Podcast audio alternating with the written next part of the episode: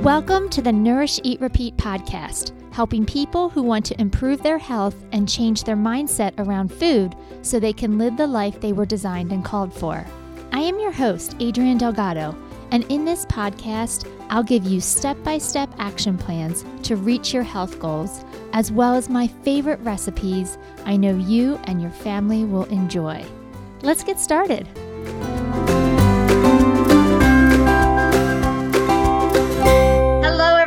Welcome to another episode of Nourish, Eat, Repeat.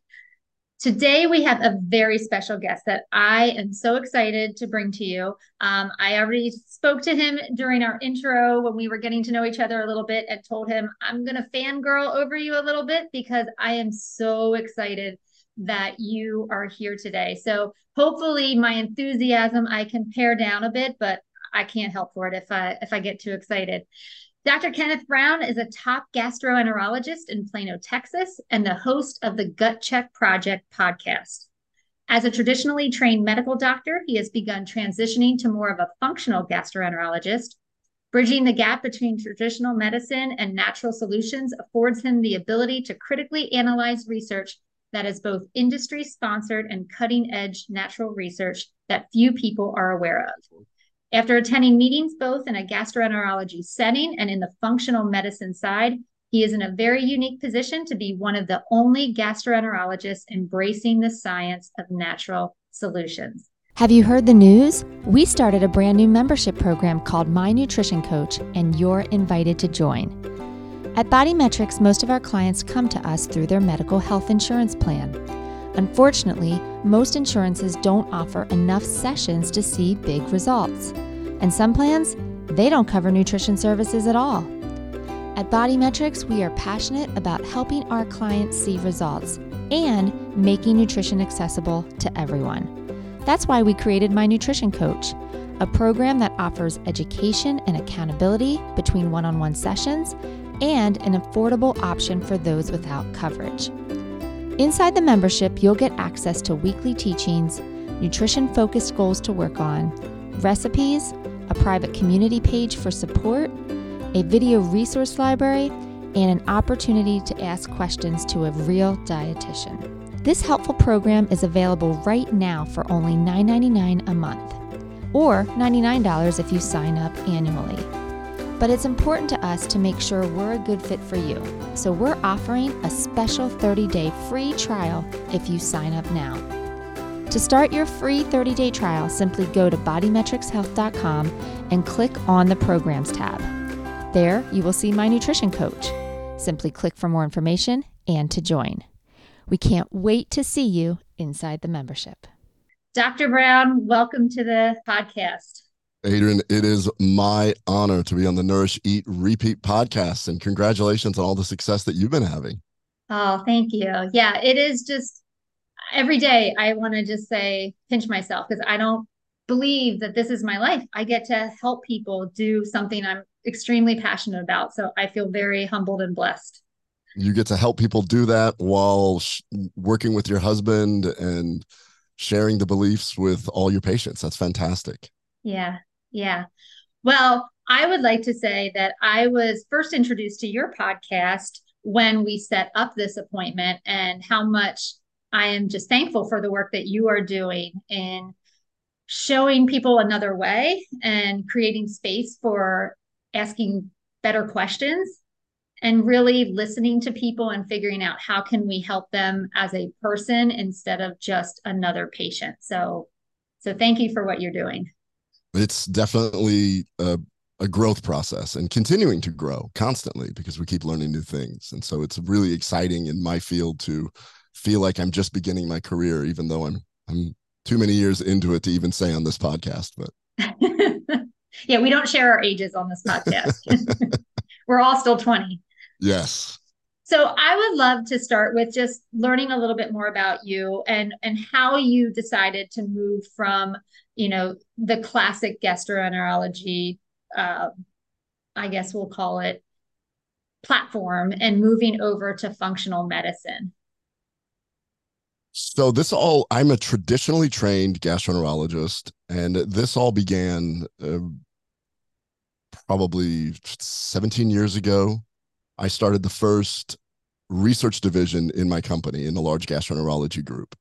And during that time, I was doing pharmaceutical research. And so I had the ability to see how the pharmaceutical companies would address these different problems, how they were bringing drugs to market, how they were setting up the studies, how much it was costing, how uh, each the inclusion and exclusion criteria was so strict that it afforded me the ability to look at something where it's like, wow, a lot of these drugs coming to market are just slightly better than placebo. And this is in a perfect setting where they are seeing an a research coordinator, you know, on a biweekly, you know, maybe even more than that all the time. And so looking at this, the drugs that they're using, we're seeing the side effects, we're having the dropouts, and it was, you know, living in a glass house. I mean, you know, I was being financially compensated for this. So it was something very interesting and exciting for me to do.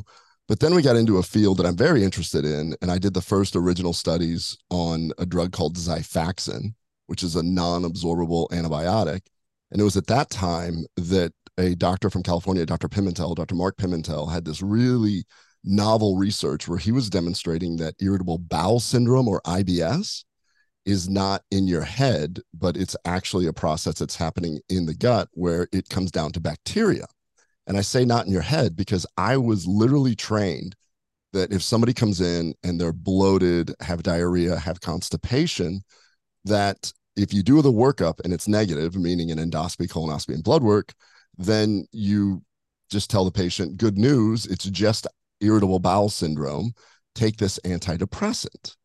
And that was the era that I was trained in. And here, this is a really novel concept, a completely paradigm shift. It's the same shift that took place 40 years ago when they used to think that ulcers were caused by stress, and then they discovered it was due to a bacteria. So it's very similar to that same path during that period that really opened my eyes that there could be a lot of different ways to look at things. And it's not necessarily waiting for a drug company to come into my office and explain to me how to treat somebody because I'm on the one side seeing how when they come up with a drug idea, they have to make it fit. And I'm not waiting for novel ideas coming from that sort of that area. This particular study opened my eyes that we could be open to more. And it was then that we realized we were only able to help a small subclass of people that had this IBS with diarrhea. But the IBS, bloated, and constipated person, there was nothing available. And started thinking, well, there has to be something for this. It, now that we know a new process, is there something else out there? And that's when I started researching and looking at natural products to see if we could fix some of this. And I was able to come up with a product called Atrantil, which uses these complex polyphenols to do it. And it just opened my eyes. I'm like, wait a minute, we're seeing way better results than all these pharmacologic agents. We're helping people, and the side effects are actually beneficial for your health, beneficial for your microbiome, not disruptive. And so that is when I really just started going, wow, we really need to start looking at natural products and start thinking. And then I started seeing the success in my patients where if we healed their digestive tract, then everything else got better. Many things got better.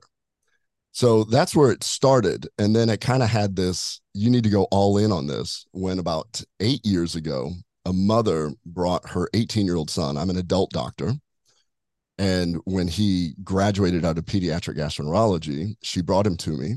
He had severe autism, had had autism his whole life, but over the past several years, he was regressing significantly. And she brought him to me because she said that every time he eats, he was nonverbal. Every time he eats, he would really act out. And he was to the point where he was becoming a young man at 18, physically developed, and was becoming very hard to control. And she couldn't leave him with anybody else. So she had to quit her job, spend full time with him, and just thought as a long shot, maybe there's something in his gut that is affecting his behavior. And when I listened to him and felt his belly, it was very tympanic, meaning that there was just a lot of air in there. And then it made sense that the thing that I had been researching, this is could be the exact same process going on, where he's got bacteria, he's got dysbiosis, meaning he's got more bad bacteria than good bacteria, and probably has bacteria growing where it shouldn't be. So I treated him like we would normally do for this, and used natural products and also pharmacologic agents, the Xifaxan. And she brought him back three months later, and she was essentially crying out of happiness. And this nonverbal person is now eating more food. He was gentle and kind and talking. I mean, not, you know, a ton, but but he was verbal. And she said, This is the best he's been in like 10 years. And I went, okay, this is this is now a life mission here. We have to figure out how we need to heal the gut to help other things like the brain. In this particular case, it was that.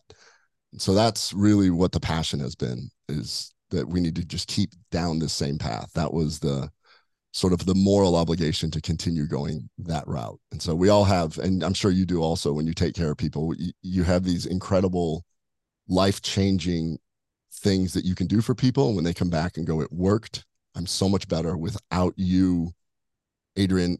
I would be, name it, you know, I would be eating junk food, I would be overweight, I would be all these other things. And it changes the course of their life. And so that's kind of what that was. We all have a few cases that we remember constantly that say, okay, when I'm getting tired and it's a little bit frustrating, just remember the greater goal here.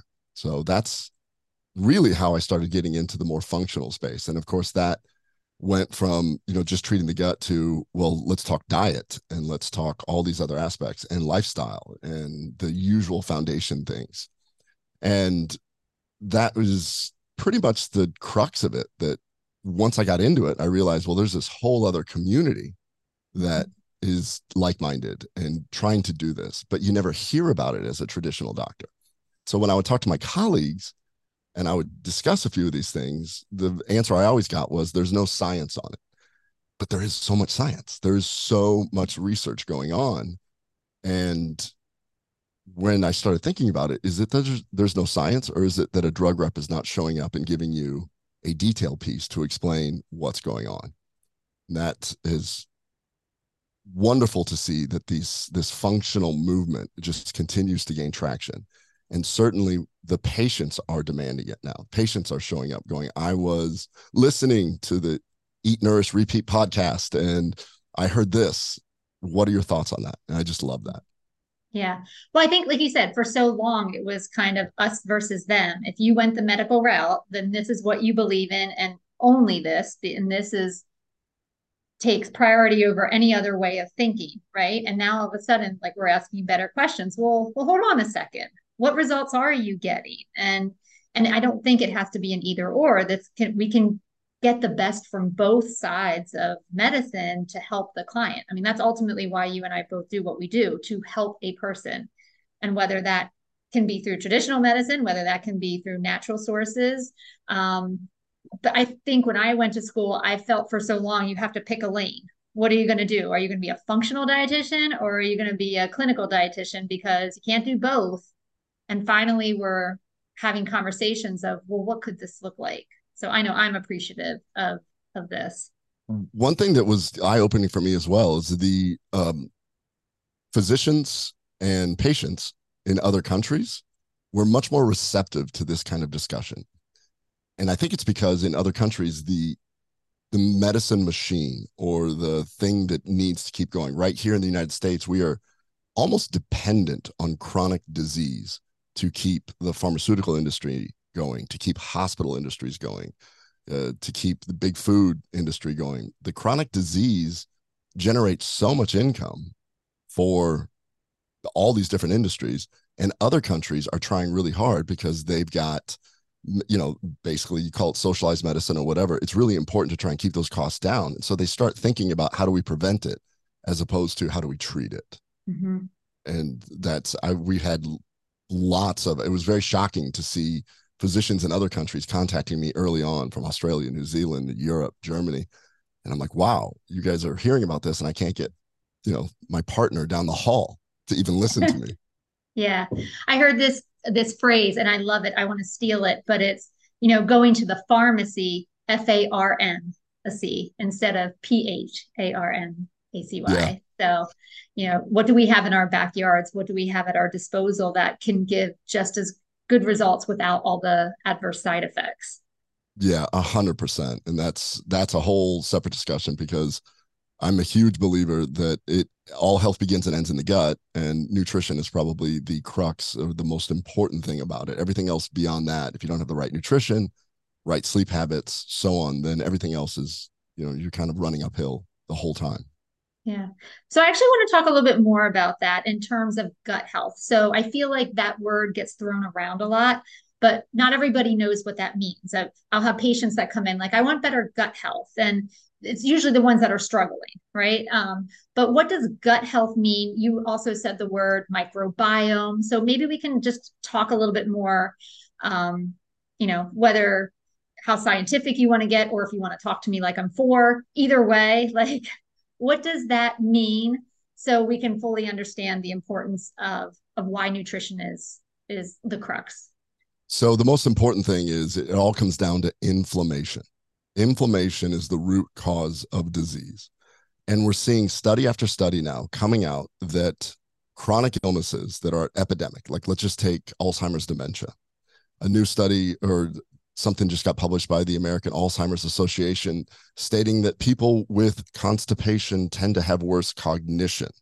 And the association with that is okay, well, is, is, it the constipation or is it the thing that's causing the constipation?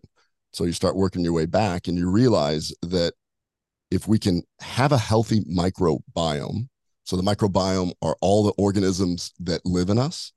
And you and I are 99% genetically identical, but you and I may have 90% different microbial genes, and they produce more genes than we do, like a hundredfold more. So, gut health begins with the microbiome. Because if you don't have a healthy microbiome, then it's very hard to take advantage of the food that you eat. What I mean by that is if you have microbial diversity and you eat foods that are whole foods that have lots of polyphenols, that have lots of fiber, if you have been eating a very poor diet this whole time, your microbiome adjusts to what you're feeding it.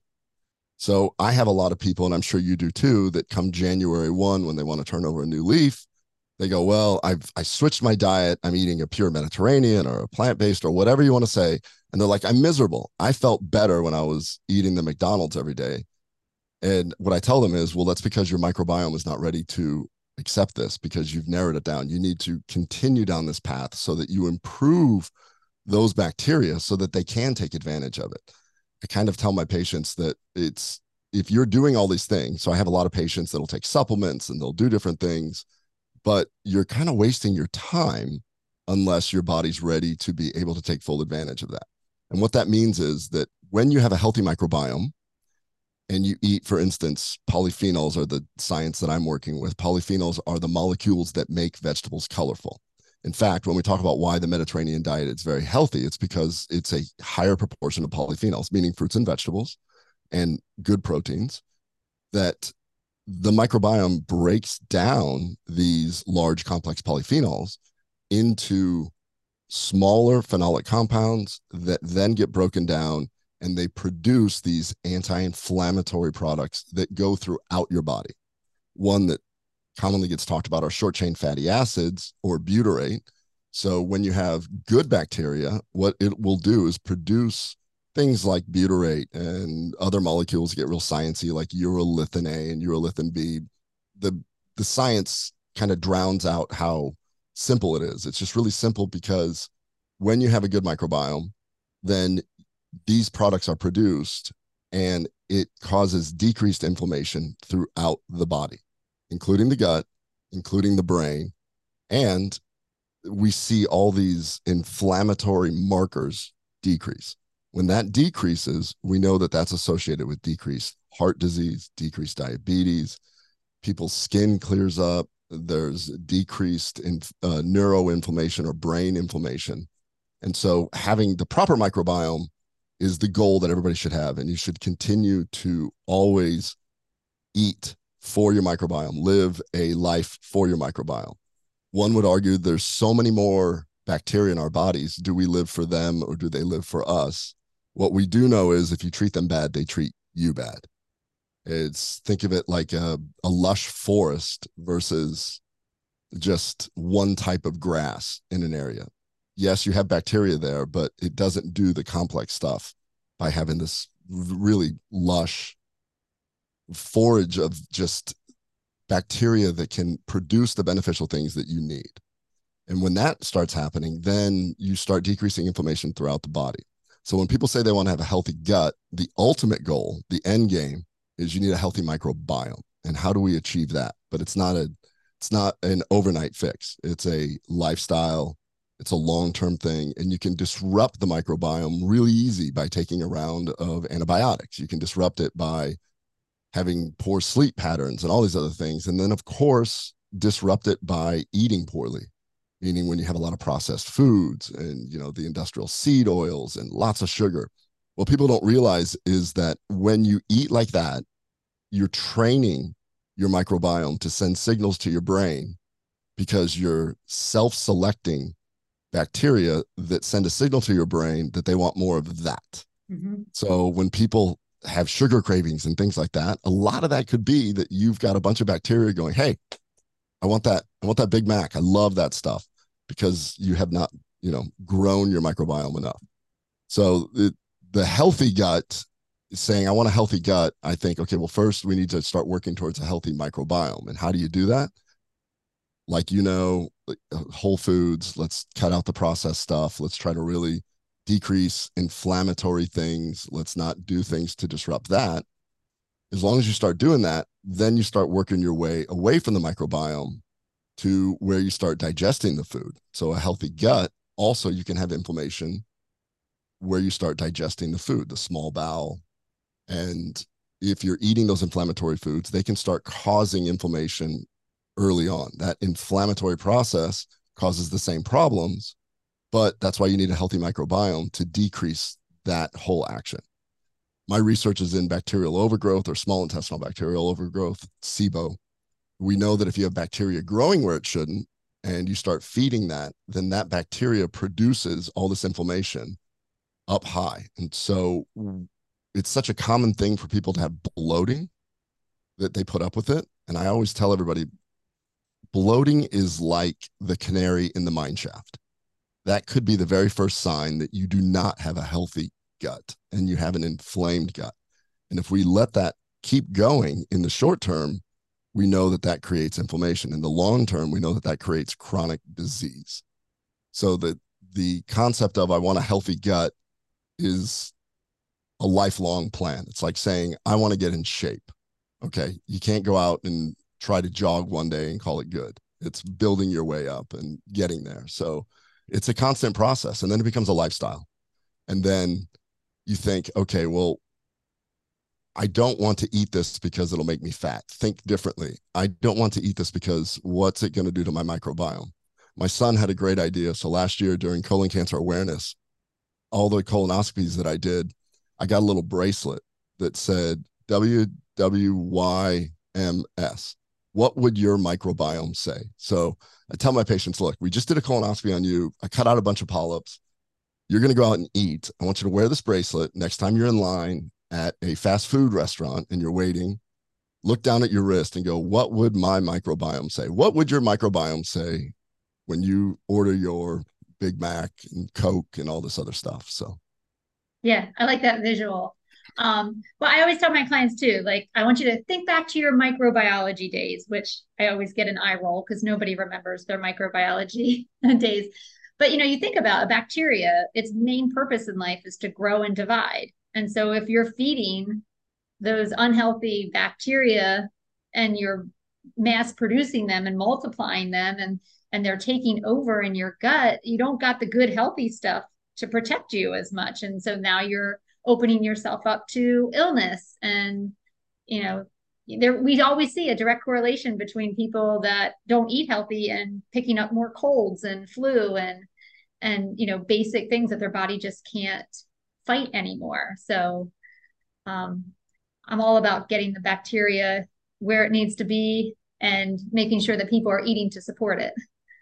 Yeah and you know what i'm seeing a whole lot in my practice is we're seeing cancer at younger ages we're seeing more autoimmune disease. In fact, autoimmune disease is exploding. Yes. And you have to start asking why. Why is this? And we know that if there is an inflamed gut, so let's get back to the inflammation part, this leads to something called leaky gut, or if it's you're in the medical field, it's intestinal permeability. It seems to be an easier easier thing to sort of accept than calling it leaky gut. That's more of an well, internet term. Let's be honest though. Leaky gut for so long has been dismissed. That's not a thing. I mean, that's what I was taught. It, that's not even a thing. That's just what chiropractors call it or functional medicine, but we don't believe that. So now instead of saying, "Oh, we were wrong," it is a thing. Let's call it a by a different name, so then we don't look like we messed up.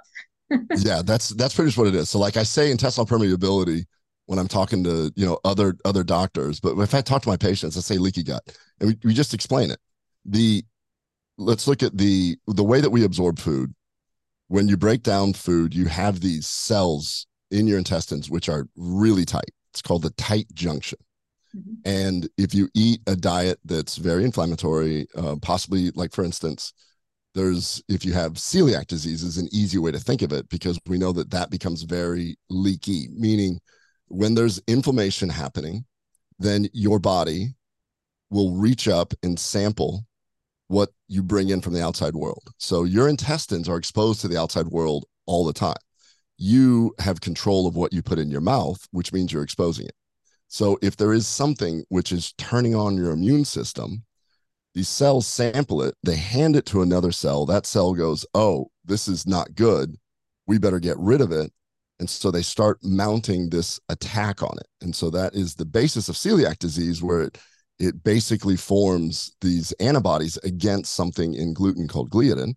But the same process happens on a smaller scale whenever you eat really inflammatory foods or if you have bacterial overgrowth and so on.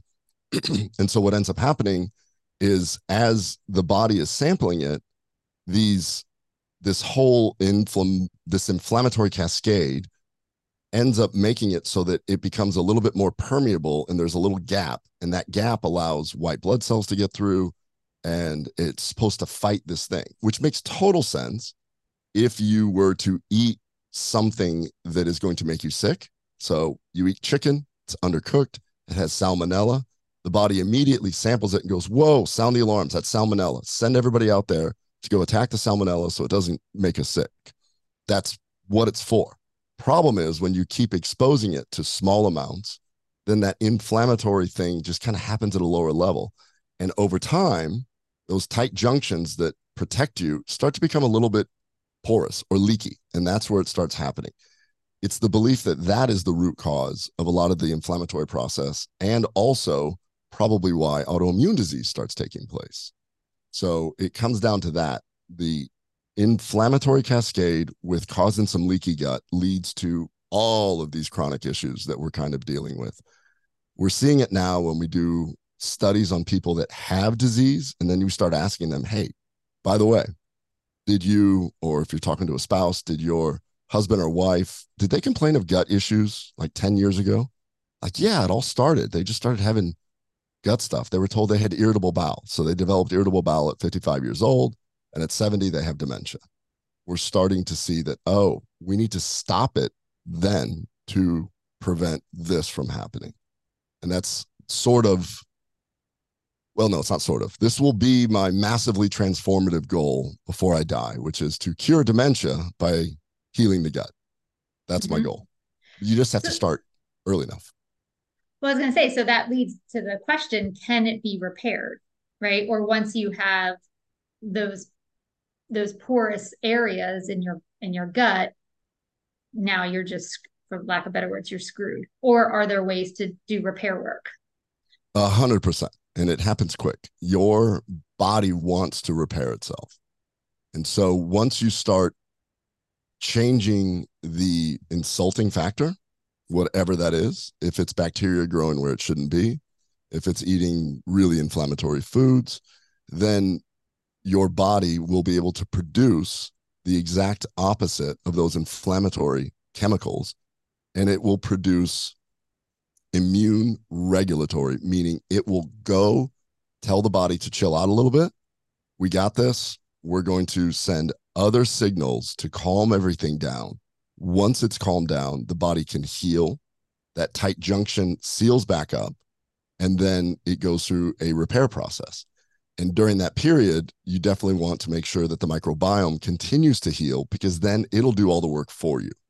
Even if you do cheat a little bit, even if you do have whatever, you can still live your life and do everything. But if you have the right microbiome to do it, then it will always protect and send different signals like butyrate, which has been shown to tighten those junctions. And it goes throughout the entire body to do this. So 100%, if any of your listeners are concerned that they've done too much damage, and I get that a lot. I have a lot of people that come to me and they feel guilty because they did, they had something happen throughout their life. Oh, I ate really bad. Oh, I had an eating disorder and I had bulimia and anorexia and things. I think I did permanent damage. That's the beauty of the gut.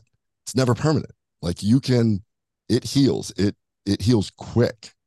And so once you do that, then your body changes. It becomes wanting those things. You have less of those cravings and you continue to decrease those inflammatory processes. Yeah. Well, I think just even recognizing that IBS is more than just a we don't know what's wrong with you, so we're just going to chalk it up to IBS. Good luck which no disrespect to the GI doctors that we work with, but from a patient side, when they're coming to see me, that's what it feels like. Yeah, you know, your your colonoscopy didn't show anything, and um, yeah, we're not sure because everything looks good. So yeah, I think you have IBS.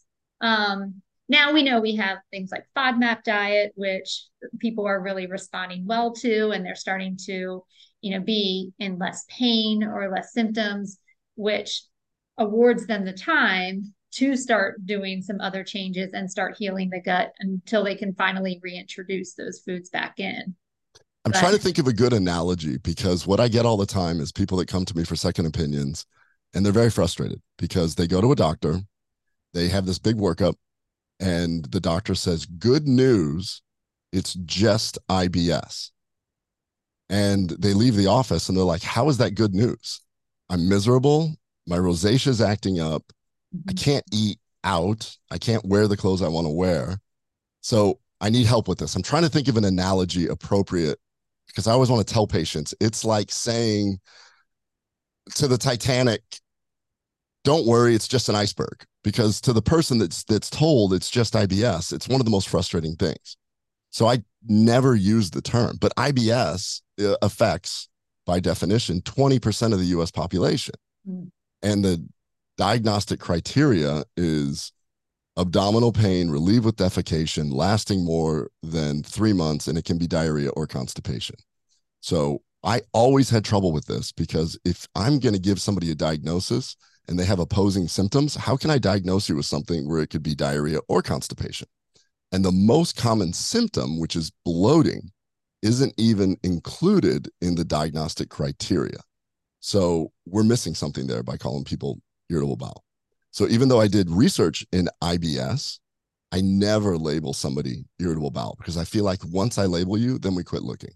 Mm-hmm. And if you quit looking, then you'll never get to the answer. So I try never to say that.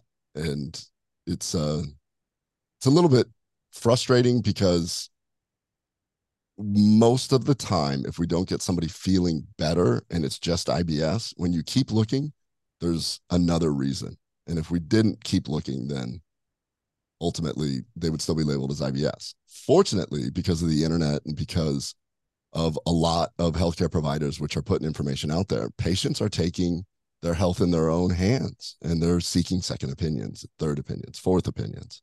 Mm-hmm. So, yeah, I'm not uh, that whole idea that irritable bowel syndrome is a label is I hate doing that. I I I unlabel most of the people that come into my office and say they have irritable bowel. Right. But, you know, also educating them that left unchecked and just like chalking it up to, oh, it's just IBS, deal with it. Like you said, down the road, this is this is the the canary in the, the mine house, right? It's you know, how many people that come to me for autoimmune and saying, like, I just don't feel right, but all my tests keep coming back normal. So I guess it's in my head and then yeah. 10 years later, oh, guess what? I have Hashimoto's, I have um, rheumatoid arthritis, I have lupus. And it's like, so they knew, like these people know intrinsically there's something not right, but the diagnostic tests that we have just aren't picking up on it quite yet. And so maybe yeah. the gut is the the first part that we I, look at? I think the conversation should be, you know, hey, Adrienne, we just did your colonoscopy, your endoscopy. It's totally normal. Good news, it's just IBS. So nothing to worry about. That being said, there's a really high likelihood that 10, 15, 20 years from now, you have a higher risk of dementia. You have a higher risk of cardiac disease. You have a, I'm going to call it like sevenfold increased risk of autoimmune issues. But it's just mm-hmm. IBS. Don't worry. You're just at risk for all this stuff if we don't do this. It's very weird to think about that. It's very weird to say, don't worry, it's just IBS. But we know that gut issues really are the first warning sign that this could lead to all these other chronic illnesses. And I don't know why we're not talking about that more, at least in my societies. Right. So I want to just touch on one more thing, um, real quick. Is you mentioned the gut brain axis. So can you explain a little bit more what that means? Because I think, and again, people are talking about these words, but we don't necessarily understand it. So the gut and the brain are completely connected. In fact, the gut, brain, and immune system, think of it like a triangle where they're constantly talking to each other. The gut talks to the brain, the gut talks to the immune system, the immune system talks to the gut, the immune system talks to the brain, the brain talks to both. So it's this highway forming this triangle in a physiologic standpoint, it's really interesting because we have what's called the enteric nervous system, or your gut has its own nervous system. And it has the nerves that are directly touching nerves that go straight to the brain. So it's a direct connection, the enteric nervous system to the central nervous system. And we even know the cells and the distance between them and the different things that create this. So when there's inflammation in the gut, cell called a mast cell releases different things like histamine and a few other things that turn the enteric nervous system or the nerves in the gut to send a signal to the brain that something's wrong. And when that goes up, then the brain is going, okay, we've got something happening here. So there's a direct communication that uh, through various nerves. Most people are familiar with the one called the vagus nerve, where the vagus nerve goes up and it's a nerve that comes from the basically from the brain all the way through the gut. But there's actually some other nerves that we're now discovering. That's how intricate it is. And when there's inflammation in the gut, by default, the brain gets turned on. And now we realize that whole leaky gut thing that I was telling you about we now know that those same inflammatory cytokines or those same inflammation markers actually can create minor holes in the blood brain barrier. One of the things that can happen is, like, for instance, if you have chronic bacterial exposure and your body gets rid of the bacteria, what's left of a dead bacteria is the shell of it, the protein on the outside.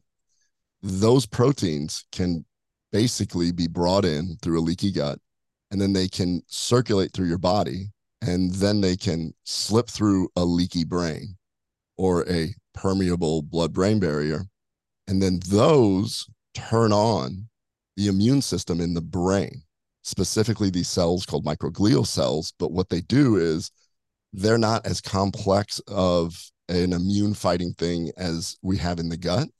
They do one thing something breaks through, I must kill it. So they run over and they kill it. And then what happens is that creates local inflammation in the brain. When that happens in the short term, we know that there are memory issues. There are, we call it, you know, basically any type of where people feel that they have a brain fog or anything like that. That is a sign that your gut is now affecting your brain. And then over time, that can lead to beta amyloid protein deposition, that can lead to permanent scarring, that can lead to fibrosis, that can actually lead to neurons not being able to communicate with each other as well. So the gut brain axis is intricately tied together. So you can have a leaky gut and you can have a leaky brain over time. It all comes down to that inflammation that's the that's one aspect that's the direct connection to it but then we now realize that we need certain gut metabolites to make certain neurotransmitters. So, for instance, from a nutrition standpoint, we know that tryptophan gets controlled through an enzyme that gets converted to serotonin. And about 90% of the serotonin in the body is produced in the gut. And we know that serotonin's really important in the brain, it's a neurotransmitter. We know that glutamate gets converted to a neurotransmitter called GABA. GABA is the prime inhibitory neurotransmitter. And we also know that you can make dopamine also through L-tyrosine. So these amino acids that we take in are controlled by bacterial metabolites and bacteria directly making these neurotransmitters that allow your brain to be healthy. So it sounds really complex, but think of it this way we now know that if you don't have enough GABA, that's associated with anxiety. It's associated with ADHD. We know if you don't have nor- enough norepinephrine, that is also associated with uh, ADHD. And so all these kids that are being diagnosed and being put on drugs, I get that the drugs may help in the short term. What's happening in the long term? Should we be taking a step back and go, are you eating a proper diet? Do you have the right microbiome to produce these neurotransmitters? So you have this direct gut brain effect, and then you have this indirect one where you need a healthy gut and healthy microbiome to produce the neurotransmitters that actually do this. So your mood could be dependent on your gut, depression, um, lack of will. You know, if you don't have enough dopamine, you have no desire to do anything. So there's a direct and an indirect, which are constantly going on the whole time. And if you're not eating the right nutrients to allow this to happen, then that can deplete those neurotransmitters as well. Right. So when I'm telling people to eat more whole foods, like it goes beyond just because I'm trying to get the world to eat more fruits and vegetables and whole foods. Like there is this whole complex system dependent on our choices. And I don't know if people would be as flippant, you know, with their with their food choices, knowing the impact. But like you said, the body is an amazing vessel designed to heal itself. So it it puts up with a lot before it it starts to show signs like, hey, I'm struggling. Um, it's interesting that Mother Nature seems to always be able to do it better than mm-hmm. what we try to do. So when there's a drug that's developed, they have to get a patent on it. They have to do things, and to get a patent, it has to be unique and all these other you know things associated with it. People started getting depressed. And so now we're immediately putting people on SSRIs, serotonin reuptake inhibitors. That what that does is that blocks when serotonin's released, it blocks the thing that allows it to be reabsorbed. So it sits around in this basically the two neurons have more serotonin to deal with. But all you're doing is you're not producing more serotonin, you're preventing it from going back in. Where the reality is it needs to go in, help, come back, go in, help, come back nobody really ever taught me when I was in medical school that if because all these drugs were coming out at the time that should we just be blocking this reuptake inhibitor? Why don't we set up an environment where your body can produce sufficient amounts so that you don't have to do this? And then maybe we can eat our way out of depression as opposed to just trying to give a drug. So. Yeah. Well and like you said it's it's an emerging it's a constantly changing science. So hopefully with more information we can do better. We can we can continue to ask better questions and really figure this out. Um, it's just who will be profitable if we if we're doing it all through our our farm and not and not big medicine. So you Are know, you saying our pharmacy F A R M A or is this a, pharmacy right. We got to make sure you know that's the that's the other part i mean there's always legal things around it but you know i just our tagline at our business is eat real food get real results. Because a lot of times people will come to us and they're like so you're going to put me on some supplements? I'm like no no. I mean i will look to see where there's deficiencies but my goal is to get you to you know fix whatever's going on with food from the grocery store. Now that doesn't mean we're going to be shopping in every aisle but you know, if we can empower you to make these better decisions with resources you have at your disposal without just dumping a whole bunch of supplements into your body, I'm always going to be choosing that first.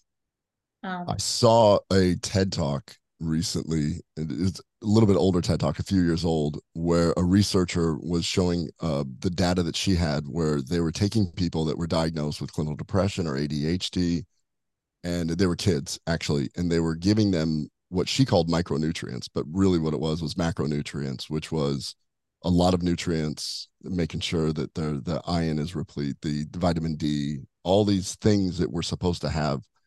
And the results were markedly better and long term, much more effective than the drugs that were being used. So that essentially was micronutrient versus drugs. And it's kind of shocking because it was very, very effective and would be, you know, much easier on the economic status of a country to do that as opposed to just always use drugs. And the data exists. I'll, I'll, come back to it. You start looking for studies, they actually exist that prove all of this. So it's a little bit sad that we're not talking more about that aspect. Yeah.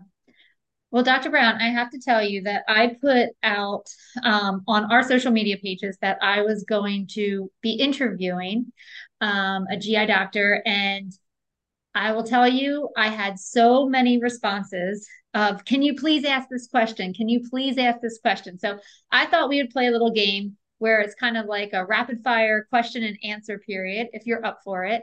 Um, these are some of the top questions that I got from my clients and from people that just want to know more. So I I'm curious if you're if you're up for it. You you have no clue what the questions are. So. I have no clue. I'm up for it. I will try my best. If I don't know, you know what? Here's what we'll do. If I don't know it, you and I hook up again, and I'll find somebody that does know it, and then we'll get back to your clients. All right, excellent.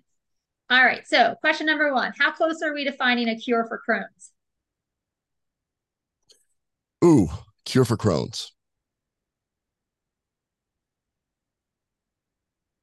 A lot of the beauty of inflammatory bowel disease, Crohn's and colitis, these are really intense researchers. And there's lots in this particular case, there's drugs coming out all the time. Even though we're talking whole food and everything, it is fascinating to know that every class of drug gets closer and closer to a specific process. And what I mean by that is we have biologics, we've got these different JAK inhibitors, we got all these new drugs that are just coming out. That coupled with a genetic screen where we can start looking at the genes of people and then look at their epigenetic phenomenon, maybe we can tailor a drug which essentially will be for you, Adrienne, your Crohn's drug should be this, or your Crohn's regimen should be this, as opposed to let's try this for two months, let's try this for two months, let's try this and see what happens.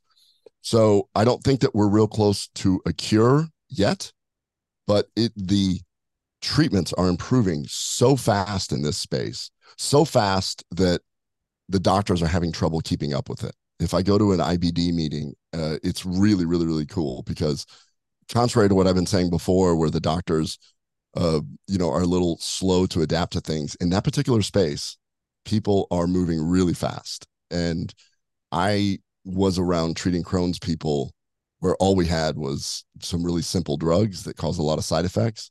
And then the first biologic came out, which was Remicade. And these people, there was a cutoff. There was people that had 10 surgeries before that. And then Remicade came out and they didn't have another surgery after that. So a cure to Crohn's I don't know quite where we're going with that. There are lots of studies looking at fecal microbial transplants to change the microbiome, all those things. I do have a lot of success with my IBD people. When I say IBD, I mean Crohn's and ulcerative colitis. They're both autoimmune diseases that attack the gut. Crohn's can attack anywhere from the mouth to the anus.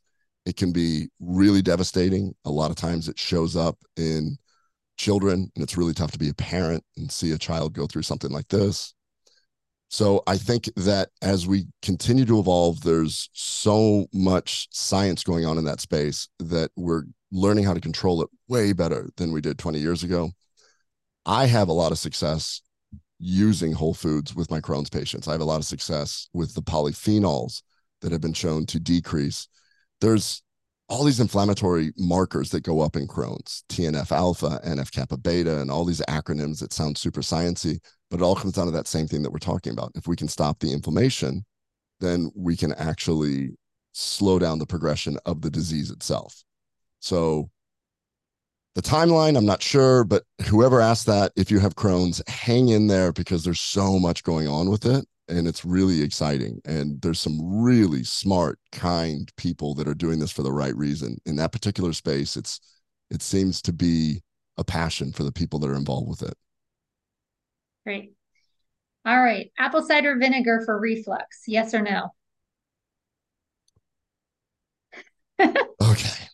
So are these are I guess are not quick answers. well, that's just me. That's probably not quick answers because I would say, you know, is there a cure for Crohn's? No. Apple cider vinegar? No. but there's there's more to it. Okay, so apple cider vinegar for reflux. You are looking at somebody who has had acid reflux for 30 years. I have a three centimeter hiatal hernia. I have been on PPIs. My um, my personal quest has been to find a natural treatment for apple for uh, acid reflux, and there's I think I'm really close to it by the way. So, but when you look at apple cider vinegar, the data does not support that it's effective for acid reflux. The data is really good for insulin resistance or glycemic control, glucose control, and it's really good for weight loss, looking at the data. And you can go to a website called examine.com and look at this, and you can see what studies have been done personally, and I would say almost all my patients that have acid reflux, by the time they come to a gastroenterologist, they've sort of failed most of the things for acid reflux.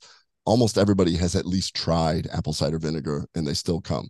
That being said, I do have friends that when they get occasional heartburn and they take apple cider vinegar, it goes away. It didn't work on me. And the data says that it doesn't work. But if it works for you, go ahead and do it just remember that it, the acidity can sometimes mess with the enamel on your teeth and things. So, yep, make sure you're diluting it and you're not doing yes. it straight. All right. Yes or no to probiotics? Ooh, so I'm biased on this because probiotics in general have not been shown to be effective after six months in all large clinical trials. And this is so that's what the data says. And this is a hot topic for people that are very passionate about it. If a probiotic is working for you, that's awesome. Keep doing it. My problem with the probiotic industry in itself is that there's tons of probiotics. It's become a bit of a marketing thing. They just keep doing more colony forming units. It's like, oh, well, mine had 5 billion. Oh, look, this one has 10 billion. There is a prescription probiotic called VSL number three and this one's very expensive. They sell it to doctors, and I was talking to the rep, and it's so powerful. They told me that you have to keep it in the refrigerator. I have to keep it in. I have to keep it in the refrigerator. So if it can't survive room temperature, can you explain to me how it will survive 98.4 degrees in an acidic environment plus pancreatic juices? So that's sort of my thing is that I think that there's a lot of marketing with it. And so I tell all my patients if it's helping you, stick with it. That's fantastic.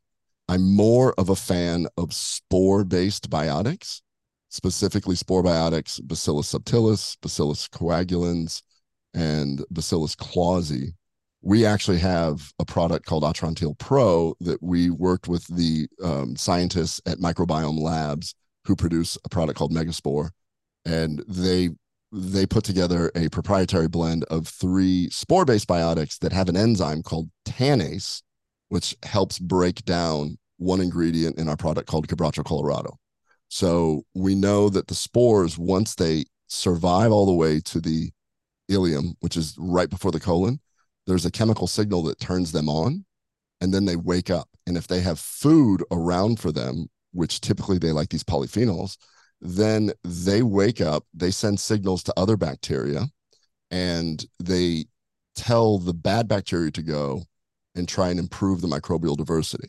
So much so that a new drug has just come out that is oral fecal microbial transplant. And I can get into the politics of this, but basically, there was a company that stuck a flag on the space of fecal microbial transplant. And if I keep saying that, nobody knows what it is. It's exactly what you're thinking. You take poop from somebody and you put it in somebody else. It's just that simple.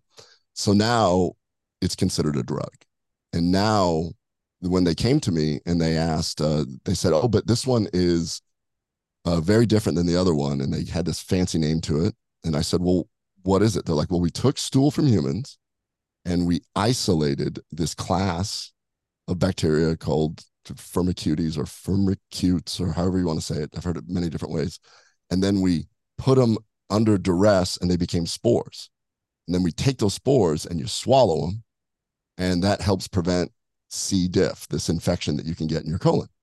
And in our studies, it showed that when you have recurrent C. diff, if you do two doses of this, two four capsule doses, that we had an 88% non recurrence rate. It sounds fantastic, but I'm like, whoa, wait a minute you made them spores from humans, there's only two type of bacteria that can form spores in that class. And the one that I'm familiar with that is non-pathogenic, meaning it won't cause disease, are these ones that I'm telling you, these bacillus species. The problem is, is that as a prescription, it's like seven thousand five hundred dollars for two doses, two four capsule oh, doses. Goodness. So the pharma industry is moving towards spore based biotics, if that says anything there. So, probiotics, if they work for you, awesome, keep doing it. If they don't, consider taking a spore based. And then regarding probiotics, I love fermented foods. I love fermented foods, especially because that's how Mother Nature wanted it. If you have kimchi or if you have sauerkraut, you've got a plant shell with insoluble fiber and polyphenols housing these bacteria. That's the vehicle that takes it down. So I'm a huge fan of fermented foods. Me too. Um, best food for gallbladder health. Oh, this one I'm going to have to, I'm, I'm going to say a pass. Worst food would be just lots of fat if you're going to eat fat and you hurt. So I don't really have the best food for gallbladder health. All right. Um, is it safe for people with a history of gastritis and ulcers to take Advil occasionally? Short answer yes. But if you had the ulcer and you figured out why, so was the ulcer caused by Advil in the first place or any of those NSAIDs? Was it caused by bacteria? What was the reason for the ulcer? And I say the ulcer because gastritis in itself is kind of a term that we use all the time when we see nonspecific inflammation in the stomach. And it's more of a pathologic term, meaning that the pathologist reads the stomach biopsy and says that. So gastritis sometimes is the thing that people hang their hat on, but the underlying cause of your discomfort could be acid reflux, it could be bile, it could be other things like that. So it is okay to take it occasionally. Not a big fan of the whole class of those drugs in general because it does other things, can also mess with your kidneys and so on. So, awesome. Uh, what are your thoughts on yeast overgrowth and overuse of antibiotics? Oh, I'll start with the overuse of antibiotics. Absolutely hate that. We're, that just destroys your microbiome. I mean, at at all costs, try to avoid antibiotics. If necessary, you need them. And that's where I'm going to say, well, make sure that you're taking a spore based biotic with that while you're taking it, and make sure that you're taking in a lot of polyphenols so that you can keep your microbiome healthy. So, not a fan of antibiotics and clearly overused a ton. And that could be one of the reasons why we're seeing so many kids with different problems, including the neurologic things that we talked about earlier, because we mm-hmm. are so ready to give that. And the yeast overgrowth, this is an interesting thing because for years and years, when the we'll just say the chiropractors again, the, when the chiropractors were saying leaky gut, and we're like, that doesn't exist they've been saying candida the whole time. And I say candida because in when I did my um, infectious disease, we always pronounced it candida. And I just say that because uh, whenever I say candida, people, but so let's just candida. My thing about that from a logical standpoint, when you have a yeast, a yeast is a decomposing organism, meaning it breaks down an organism and traditionally does not produce significant gas.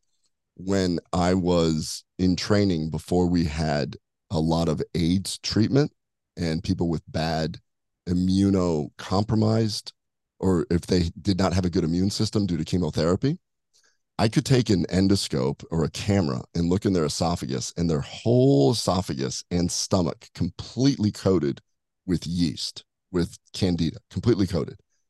Their GI symptoms were very little. So I was always like, when when people were talking about this, I'm like, oh, people are saying that you have too much, you have too much candida, and that's why you have bloating.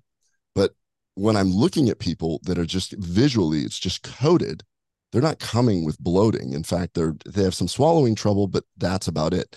But that being said, now we know that when there's cultures with people that have bacterial overgrowth, um, Dr. Satish Rao out of Georgia, he cultured and found high levels of yeast in some of these people. So he called it, you know, he called it fungal overgrowth and or small intestinal fungal overgrowth.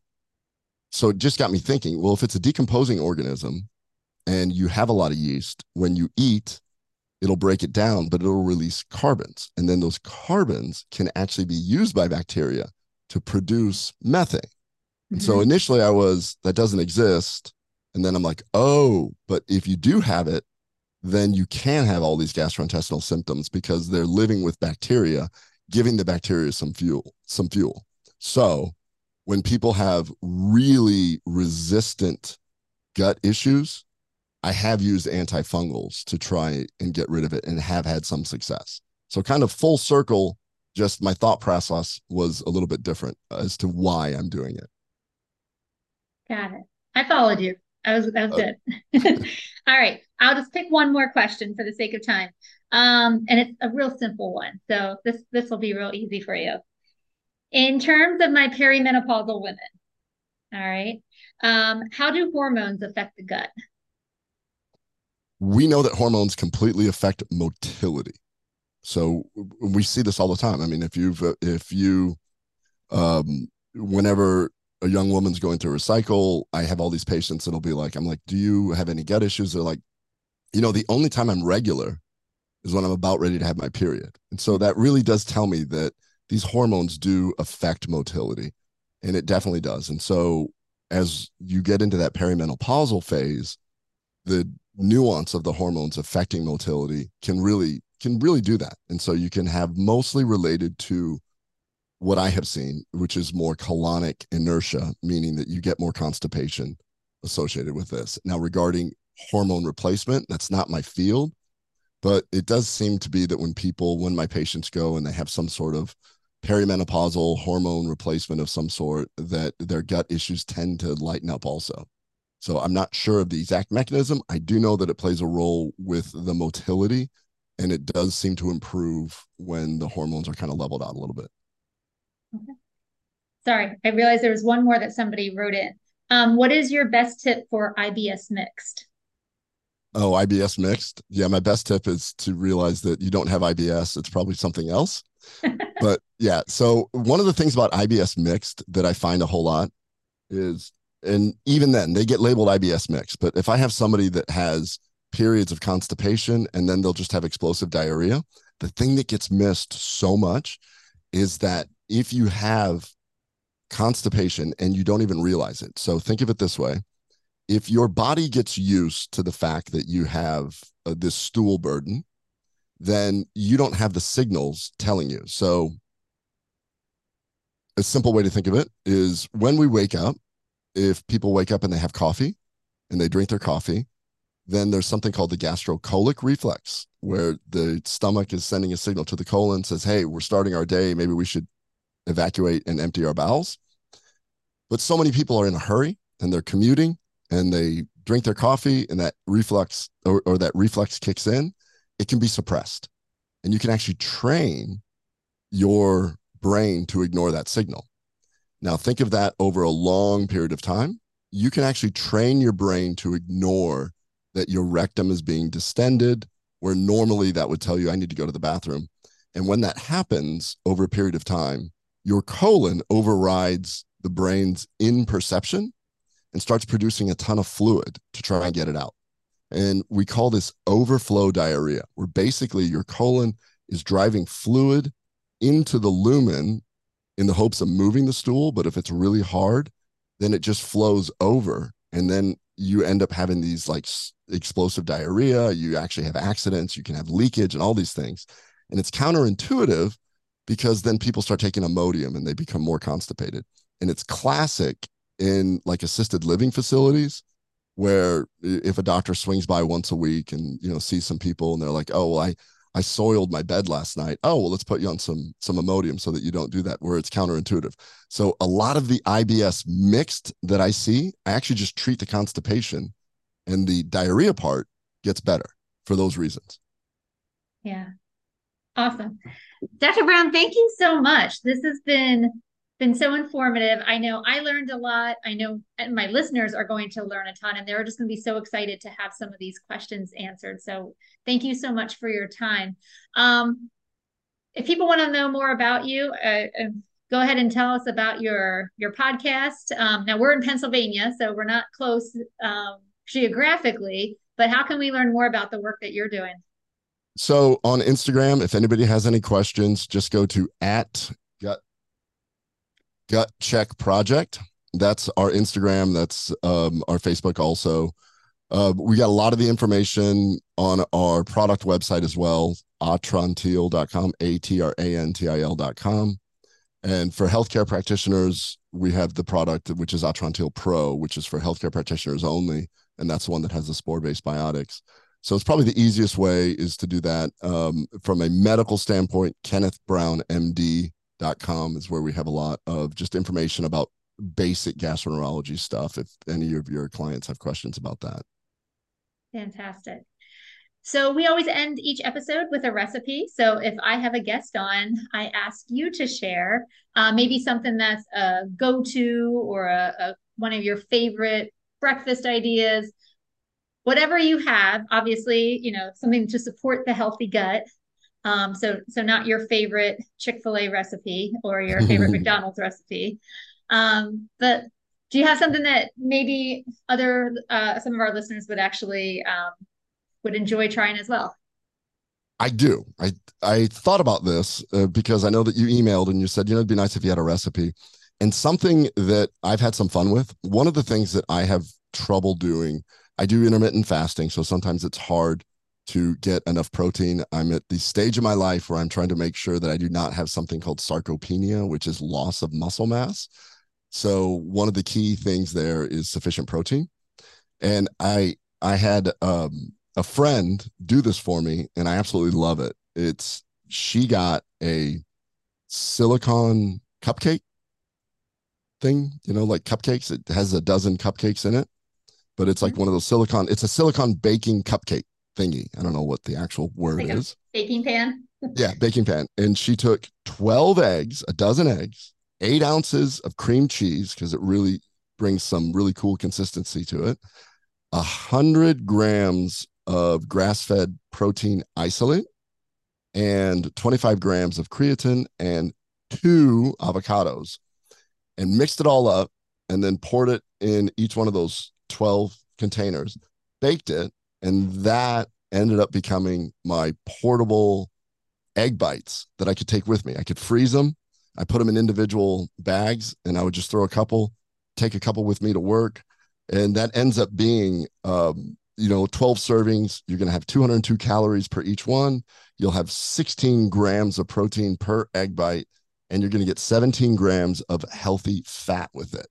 And so it's super easy. You just mix it up, pour it in, bake it, pull it out, pop them out, put them in Ziplocs, and now you've got your protein to go for the day. So I would do two of those, which I would get 32 grams of protein and at least kind of kickstart and whenever if I was gonna, you know, just have it on me. And so it's sort of my go-to, especially in my job where we have lots of drug reps that'll just bring a full catered crap lunch, but if you're really hungry, sometimes you'll break down and do that. I've always got these in the freezer, and I'm like, before I dip it, like I'm a huge fan of Asian food, like Thai food. And I wore a continuous glucose monitor one time and ate my favorite Thai food and just watched my blood sugar spike. And I went, uh oh, this is something that I thought was healthy for me. But the reality is there's a lot of hidden sugar. So by having protein, doesn't get converted to fat very easy and it keeps you very full. So getting a sufficient protein is like a, a fat loss thing. So this is my on the go protein bites, super easy, not don't have to overthink it. And then of course, if you want to get fancy with it, you can throw in other stuff like whatever, you know, some some like vegetables. Like vegetables or vegetables or lean proteins or whatever else. But I just it's just I can make this recipe. So I, I like that.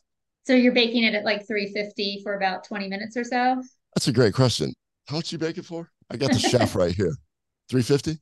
How long? 350, 20 minutes. Yep, you nailed it. There we go. Um, and I know a lot of people are actually stirring cottage cheese now into their eggs when they make an egg cup instead of a cream cheese. So you always have that option if you're yeah. looking for a lot of protein um, as well. So fantastic. My chef, my chef over here is holding up a sign that says everyone should learn to make their own fermented foods: sourdough, sauerkraut, yogurt. So mm-hmm. we um I I we rent space out of her house. This is where the studio is, and so she gets to she gets to play chef and try stuff on us on me and Eric. So oh, I love it. I love it. Well, Dr. Brown, thank you again for your time. Uh, we're just so appreciative of of everything that you taught us today, and um, we're just again very thankful. So yeah, right on. Here. And once again, please just just go to Instagram and direct message or however it's done, and you know we, we'll we'll go ahead and answer those. All right, sounds good. All right, guys, that's what we have for you today. Uh, as always, thank you so much for listening, and we'll see you next time. Take care. Thanks for listening to the Nourish Eat Repeat podcast. If you found this episode helpful, please rate, review, and share with others so we can reach and help more people. For more information about nutrition, how to work with a dietitian, or about any of our programs, visit our website at bodymetrixhealth.com. You can also find us on socials. We're on Instagram and Facebook at BodyMetrix Health. The book Nourish Eat Repeat is available on our website and Amazon in both paperback and ebook versions. Once again, I'm Adrienne Delgado, and I'll see you next week.